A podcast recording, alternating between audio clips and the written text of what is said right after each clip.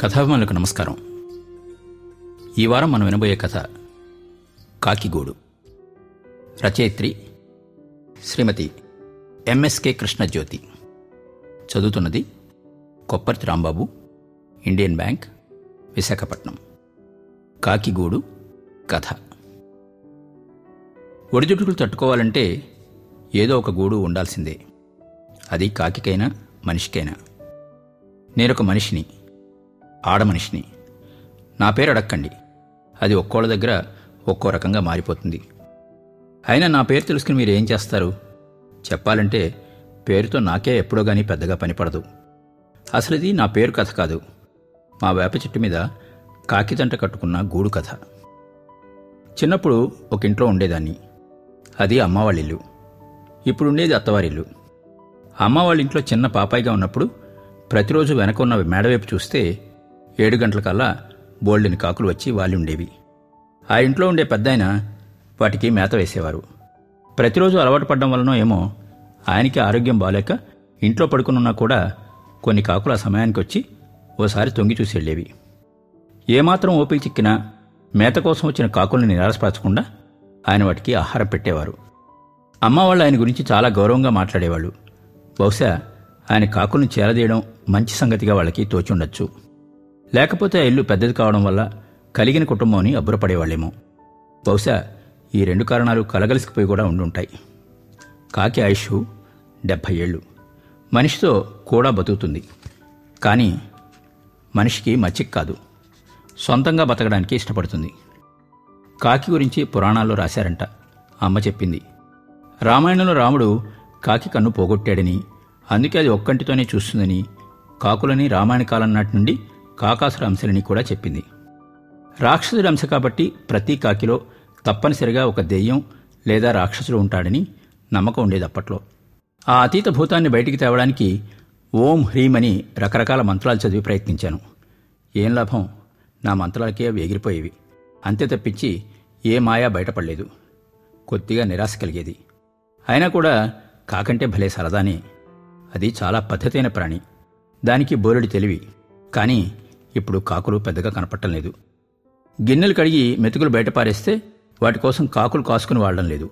ఇప్పుడంతా కేవలం పందుల కుక్కల యుగం. ఇది జీవన పరిణామంలో ఒక దశ అనుకోవాలో లేక మానవులు ఏర్పరిచిన దుర్దశ అనుకోవాలో తెలియటం లేదు. ఇప్పుడుండేది అత్తవారిల్లు. అత్తగారిది ఏదో మతం. వాళ్ళ మతంలో మనిషి చచ్చిపోయిన రోజే మాంసం కూర వండుకుని తింటారు. మా మతంలో అలా ఉండదు. ఇక్కడ మతం అంటే ఒకే కులంలో ఉండే వేరే వేరే మతాలు. చావుతంతు జరిపించే పద్ధతిని బట్టి శూద్ర కులాల్లో వివిధ మతాలుంటాయి. మామూలుగా అయితే ఏ మతం వాళ్ళు ఆ మతం వాళ్ళనే పెళ్ళి చేసుకుంటారు. కానీ మా సంబంధం చూసేటప్పుడు ఆ విషయం మర్చిపోయారంట.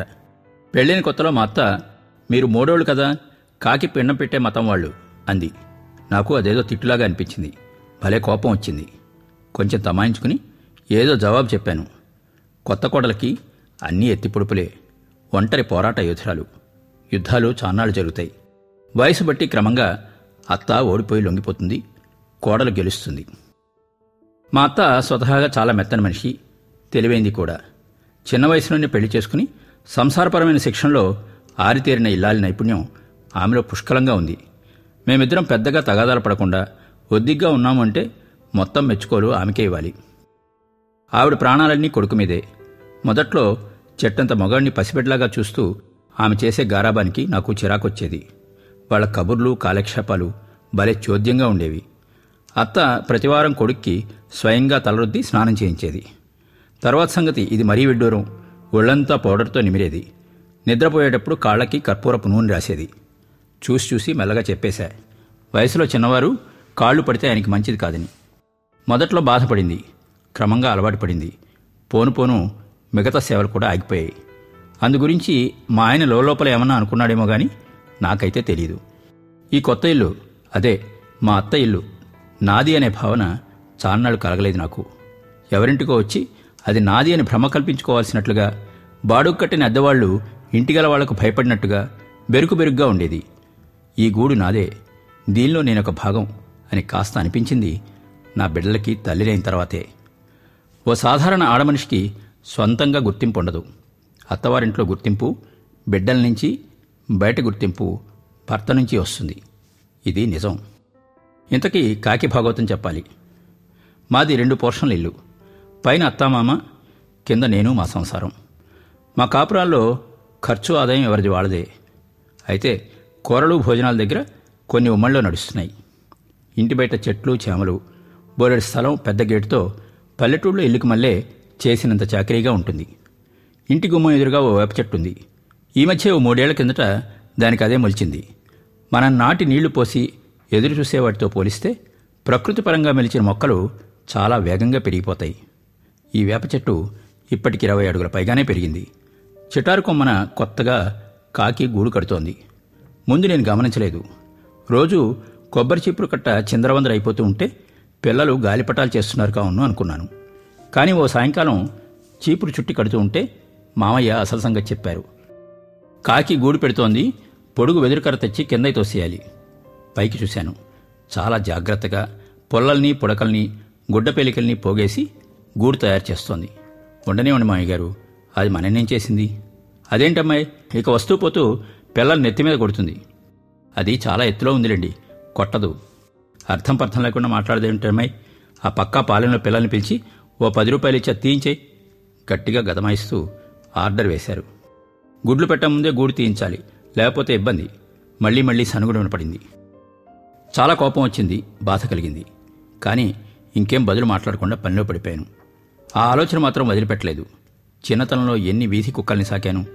ఎక్కడ ఏ పెట్ట అపాయంలో ఉన్నా తప్పనిసరిగా సహాయం చేసేదాన్ని.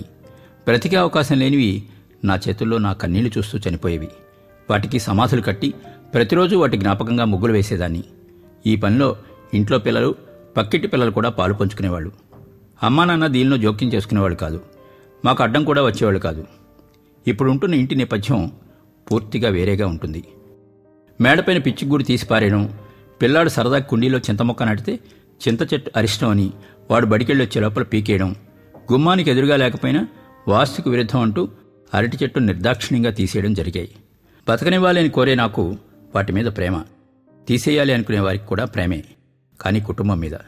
కాపాడేదానికి నా తర్కం బలం సరిపోలేదు. ఇప్పుడు మాత్రం కాకిగూడు విషయంలో గట్టి పట్టుదల వచ్చింది. ఆరు నూరైనా కాకిగూడు పడగొట్టడానికి వీల్లేదు. అత్తమామ ఆరోగ్యం బాగోవడం లేదు. సొంతంగా పనులు చేసే పరిస్థితి రోజురోజుకి తగ్గిపోతూ వచ్చింది. చిన్న చిన్న విషయాలకి నా మీద ఆధారపడతారు. మరి నా మాట మన్నించి ఓ చిన్న పక్షిగూడిని ఉండనీయకూడదా? వేప చెట్టు మీద కాకి గూడు పెట్టింది. నిద్రలోకి జారుతున్న మా ఆయన్ని తట్టి లేపి మెల్లిగా చెప్పాను. సరే పెడితే పెట్టని ఇప్పుడు ఆ సంగతి నిద్రలేపు చెప్పాలా? అన్నట్టుగా చూశాడు. మీ నాన్న తీసేయమంటున్నారు. నాకు తీయడం ఇష్టం లేదు. ఎందుకు తీయమంటున్నారు? పెద్ద కారణం ఏం లేదు. పిల్లల్ని కొడుతుందని భయం. కానీ నాకు తీయడం ఇష్టం లేదు. పిల్లలు గూడు చూసి సరదా పడుతున్నారు. సరే అయితే ఉండని. ఇక వినడానికి ఏమీ లేనట్టు నిద్రపోయాడు. అయితే మా ఆయన ఒప్పుకోలు అంత నమ్మదగింది కాదు. బలమైంది కాదు. పైకి ఏదేదో చెప్పినా లోపల వాళ్ళ నాన్నంటే ఇప్పటికీ భయమే. చిన్న విషయంలో కూడా నాన్న మాటకి ఎదురు చెప్పడు. ఎలాగోలా సామరస్యంగా పనులు జరిపించాలని చూస్తాడు. రేపు ఈ కాకి సంగతి కూడా వాళ్ళ నాన్న ఒక్క అరుపరిస్తే ఈయన మాట మార్చేస్తాడు. కానీ ప్రస్తుతం ఒప్పుకోవడం నాకు అవసరం. తొలిచూలు అబ్బాయినికని తొమ్మిది నెలలు పుట్టింట్లో ఉండిపోవడం గుర్తొచ్చింది. బిడ్డను చూడడానికి రెండు మూడు సార్లు వచ్చాడు. వచ్చిన ప్రతిసారి ఇంకా కొన్నాళ్ళు ఇక్కడే ఉండు అనేవాడు. నేను బాగానే ఉన్నాను ఇంటికి వచ్చేస్తాను సాయానికి ఓ పిల్లని పెట్టుకుంటే సరిపోతుంది అన్నాను. మంచిలోటి అమ్మకానికి వచ్చింది నాన్నని కొద్దిగా డబ్బు సర్దుబాటు చేయమంటే కుదరదు అన్నాడు. ఏదో సాకు. వాస్తు మంచిది కాదు కలిసి రాదు అంటాడు. డబ్బులు ఇవ్వడం ఇష్టం లేక ఇవన్నీ. ఇక మనం ఇంటిని వదిలేసి బాడిగలు వెతుకుని బయటికి వెళ్ళిపోదాం అన్నారు. నాకు తెలిసి ఇల్లు సంగతి వాళ్ళ నాన్నతో ఎదురుపడి మాట్లాడింది తక్కువ. వాళ్ళ అమ్మతో ఆయనకి చెప్పించాడు. మా మామగారు నేనేం ఇవ్వలేను అనేశారని కోపం. ఆడపిల్ల తొలిచూలు తర్వాత పుట్టింటో కుదిరిన రోజులు ఉండాలని చూస్తుంది. నాకెందుకో మా ఇంటికి వెళ్ళిపోవాలనే ఉండేది. ఫోన్లో మాట్లాడతాడు కానీ ఇంటికి రమ్మని చెప్పడు. ఎన్నాళ్ళకి పిలవకపోయేసరికి నేనే ఓ మనిషిని తోడు చేసుకుని బయలుదేరా. నన్ను చూసి మా అత్త విస్తుపోయింది. గుమ్మంలోని ఆపి ఎర్రనీళ్ళు తీసి చంటాడిని నన్ను లోపలికి తీసుకెళ్ళింది. కాసేపటికి మా ఆయన వచ్చాడు. రోజు ఇంట్లో చూస్తున్న మనిషిని చూసినట్టు మామూలుగా ఉన్నాడు. మనవడు మొహం చూసి మీ మామ నేను ఇంట్లోకి రానిచ్చాడు. మొదలైతే చాలా కోపంగా ఉన్నాడు. ఓ రోజు మా అత్త అంది నేనేం చేశాను? నాకు అర్థం కాలేదు. డబ్బు సాయం చేయలేదని మీ మొగుణ్ణి మాతో మాట్లాడొద్దని కట్టడి చేశావుగా? తల్లి తండ్రి ఆశతో బిడ్డల్ని కంటారు. ఎంతో కష్టపడి పెంచితే వాళ్ళు ఎక్కొస్తారు వాస్తు వీలు చూడకుండా ఏది పడితే వాడు కొంటాను అంటే మీ మామ ఎందుకు ఒప్పుకుంటాడు? అసలు సంగతి వేరే. ఇల్లు కొంటే కొడుకు తమని వదిలి వెళ్ళిపోతాడని భయం. తమాషా ఏంటంటే కొనాలని చూసిన కొడుకు మంచోడే. మొత్తం కథలో ఏ ప్రమేయము లేకపోయినా కోడలు చెడ్డది. కళ్ళెమట నీళ్ళొచ్చాయి. ఆవిడ నమ్మిందో లేదో కానీ నా సంజేషి నేను చెప్పుకున్నాను. కొన్ని రోజులకి కోపతాపాలు సర్దుకున్నాయి. కాకిగూడి వ్యవహారం తేల్చడానికి మా అత్త రంగంలోకి దిగింది. ఎదురుంటి బ్రాహ్మణ కాన చెట్టు మీద గూడు పెట్టింది ఈ కాకే. వాళ్ళ పిల్లల్ని పైకి కిందకి కదలనివ్వలేదు. తల మీద పెరికి పెరికి పెట్టేది. విసుగుపడలేక పాలెం పిల్లల్ని పిలిచి గూడు పిల్లలతో సహా ఎత్తుకుపోమన్నారు. కాకి పిల్లల్ని వాళ్ళేం చేసుకుంటారు అని అడిగాను. లోపల భయం వేసింది. వాళ్ళేదో వైద్యకానికి వాడతారు చల్లగా చెప్పింది. గుండె కలుక్కుమంది. చిన్న కాకి పిల్లలు అమ్మ తెచ్చే మేత కోసం కాచుకుని ఉండుంటాయి వాటిని ఎలా ఎత్తుపోతారు ఎలా చంపేస్తారు? మనిషి ఎందుకని ఇంత కఠినంగా ఉంటాడు? ఏది ఏమైనా ఆ గూడిని కాపాడి తీరతాను. గట్టిగా ఊపిరి తీసి వదిలాను. అలా గూడిని పడగొట్టడం పిల్లల్ని చంపడం పాపం. దృఢంగా చెప్పాను. పాపం పుణ్యాన్ని ఏమీ ఉండవు. అదంతా మన పిచ్చి. మా అత్త వేదాంతానికి నాకు ఒళ్ళు మండింది. వాళ్ళకి అనుకూలమైన సంగతుల్లో పాపం పుణ్యం ఉంటాయి. అనుకూలం కాకపోతే ఉండవు. నేనుగా గూడు పడగొట్టించలేను. మా ఊళ్ళో పెద్దోళ్ళు అంటారు అది చాలా అరిష్టం అని.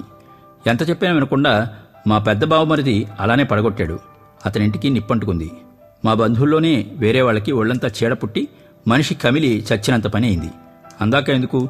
ఐదింటి పిల్ల చెయ్యి విరిగింది. ఆ పాపం తగిలే. నా పిల్లలకి అలాంటి పాపాలు సోకనివ్వను. నాలుగు రోజులు ఒప్పి పడితే పిల్లలు పెద్దవై వాడి దారి నవ్వే పోతాయి ఈ మొదటి కాకిసేపం మనకెందుకు? పచ్చని కాపురంలో లేనిపోని తగలాటాలు. పోనిండెత్తయా అన్నాను. నిజానికి నా ఉపాయానికి తిరుగులేదు. కానీ మా అత్త సానుకూలంగా ఏమీ మాట్లాడలేదు. సాయంత్రం మా ఆడబిడ్డొచ్చింది. మా ఆయనకన్నా వయసులో పెద్దది. మా పెళ్ళినాటికే తనకి పది తొమ్మిదేళ్ళ పిల్లలు. ఇప్పుడు కూతురు పెళ్ళి చేయాలని సంబంధాలు చూస్తోంది. ఏదో ఒక సంబంధం కుదిరేలా ఉందంటున్నారు. దాని గురించి మాట్లాడాలనే వచ్చింది. మంచి సంబంధం ఉంది. ఫోటో తెచ్చింది. ఫోన్లో కూడా చాలా ఫోటోలు ఉన్నాయని చూపించింది. పిల్లాడు బానే ఉన్నాడు. కట్నం కానుకలు కుదిరాయి. అయితే పిల్లకి వడ్డాణం పెట్టమని వాళ్ళ అత్తగారు అడిగారట. ఇప్పటికిప్పుడు వడ్డాణం ఉంటే కనీసం పది లక్షలకు పైనే. పుట్టింటి సాయం కోరి వచ్చింది. కూతురు అడిగితే మా అత్త కాదు అనలేదు. అది కుదిరే పను కాదో కూడా ఆలోచించకుండా భరోసా ఇచ్చేస్తుంది. ఇచ్చేసింది కూడా. ఇంతలో ఇంట్లో మొగాళ్ళు చేతులెత్తేసి ఆమెకి గాబరా పుట్టించారు. మనవరాలు పెళ్ళి ముచ్చటికి సాయం చేయడానికి డబ్బులు లేవంట. ఆడమనిషిని నా వల్ల కాకనే కదా నా దగ్గర డబ్బులు ఉండుంటే ఇంటి బిడ్డని ఉసూరుమంటూ పంపిస్తానా? ఈ ముసలాయన నాకేం నగలు గిగలు దిగేయలేదు నా బిడ్డ ఎన్నాళ్ళకొచ్చి అడిగితే కూడా లేదంటాడు. మా అత్త నా దగ్గర వాపోయింది. నేను కాసేపు ఆలోచించాను. కొద్దిసేపే. నా వడ్డాణం ఉంది ఇచ్చేయండి అత్తయ్య గారు. నేనది బీరువాలోంచి తీసేదే లేదు. పెట్టుకునేది లేదు. ఊరికే పడుంది. నా కూతురు పెళ్ళికి ఎక్కొచ్చేప్పటికీ మళ్ళీ చేయిద్దాంలే. మా అత్త బిత్తరపోయింది. కానీ వద్దం లేదు. బీరువా తాళం తీసి వడ్డాణం ఆవిడ చేతిలో పెట్టాను. నేను నిజం చెప్తున్నానని ఆవిడ నమ్మేటప్పటికీ కాసేపు పట్టింది. ఆ వడ్డాణం మా అమ్మమ్మది. అమ్మమ్మకి చిన్నప్పుడే పెళ్ళైపోయిందట. ఆడతా పాడతా ఉండే పసిదాన్ని చూసి మోజుపడి తాత పెళ్ళైతే చేసుకున్నాడు గాని ఆ పిల్లని తన దారికి తేలేకపోయేట. ఏ పొద్దు వాళ్ళకి తగులుతోనే గడిచేదంట. ఓసారైతే తాత మీద కోపం వచ్చి అమ్మమ్మ తాత చేతిని గట్టిగా కొరికేసిందంట. మీ అమ్మమ్మ కొరికిన ఘాట్లేవో అని అప్పుడప్పుడు మాకు చూపించేవాడు. ఆ మాటలు ఎత్తితే అమ్మమ్మకి భలే కోపం. గట్టిగా కేకలేసేది. కానీ మళ్ళా కాసేపటికి పక్కకి తిరిగి నవ్వుకునేది. చివరికి అమ్మమ్మకి వడ్డాణం కొనిచ్చి మంచిగా లొంగదీశాడంట అమ్మమ్మ ఆ వడ్డాణం మా అమ్మకిచ్చింది నాన్న కుటుంబం అమ్మ కుటుంబం అంత డబ్బు కలవాళ్ళు కాదట. అయినా పిల్లాడు గుణవంతుడని పిల్లనిచ్చారట. తాట వడ్డాణంతో అమ్మమ్మని మచ్చిక చేస్తే అమ్మ ఆ వడ్డాణంతో నాన్న కుటుంబం మొత్తాన్ని గెలిచేసింది. నా పెళ్ళిలో ఆ వడ్డాణం నాదేంది. నాకు మాత్రం వడ్డాణం పెట్టుకుంటే హాయిగా తిరిగే పిల్లని గుంజ కట్టేసినట్టుంటుంది. వచ్చే జన్మలో నీ కడుపున పడతాను. నా మాట నిలబెట్టావని మా అత్త నా చేతులు పట్టుకుంది. అయ్యో భలేవారే ఇదేమీ అంత పెద్ద విషయం కాదు. మీ మనవరాలు నా బిడ్డలాంటిదే కదా. మీరు మాటిస్తే ఒకటి నేను మాటిస్తే ఒకటినా? ఏది ఏమైనా మనింటి ఆడపిల్ల కుటుంబంలో మొదటి పెళ్ళి. ఈ సమయంలో అన్నీ మంచి పనులే జరగాలి. నా మాట విని మీరు ఆ కాగ్గూడి జోలికెళ్ళే ఆలోచన వదిలిపెట్టేయండి. లేనిపోని శాపాలకి దూరంగా ఉంటే మేలు. అర్థం పర్థం లేకుండా ఆ టైంలో కాకిగూడు గురించి ఎత్తినందుకు విసుక్కోలేదు మా అత్త. దాన్నేం తల్లి? ఈ ఇల్లు నీది. నువ్వు చెప్పినట్టే జరుగుతుంది అంది. వడ్డాణం ఇచ్చి ఇంటి రాణి పదవిని సంపాదించాను. ఇంకా నాకు తిరిగే లేదు అనిపించింది. చెప్పా పెట్టకుండా అంత పెద్ద వస్తువు ధారాదత్తం చేశానని మా ఆయన కొట్టినంత పనిచేశాడు మా అత్త అడ్డం వచ్చి మా పిల్ల పెళ్ళినాటికల్లా మా మామతో చెప్పి ఎలా అయినా కొత్త చేయించిస్తానని ఆయన్ని సముదాయించింది. పైకి మాట్లాడకపోయినా ఆడపడుచుకు నేను సాయం చేయడం మా మామ లోపల చాలా సంతోషించాడు. వడ్డాణం మెరుగుపెట్టిన తర్వాత చూస్తే కొత్త వాటిని తలదల్లేలాగా ఉంది. పెళ్ళి ఆడపరిచింట్లో అయినా సందళ్ళు మా ఇంటిని కూడా ముంచెత్తాయి. ఈ కోలాహలంలో కాకి సంగతి ఇంకెవరూ పట్టించుకోలేదు. మా అత్త కూడా మామకి దాని గురించి ఏదో చెప్పినట్టే ఉంది. ఆయన ఇంకా ఆ విషయం ఎత్తలేదు. కాకి రెండు గుడ్లు పెట్టింది. జోడు కాకులు వాటి పిల్లల్ని చూసుకుని మురిపంగా ఒకటే గోలగోల చేశాయి.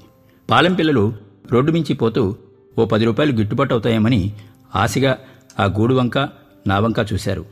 అసలు పది రూపాయలు ఇవ్వకపోయినా ఊరికే ఆకతాయితనానికైనా గూడు పడగొట్టేయగలరు వాళ్ళు.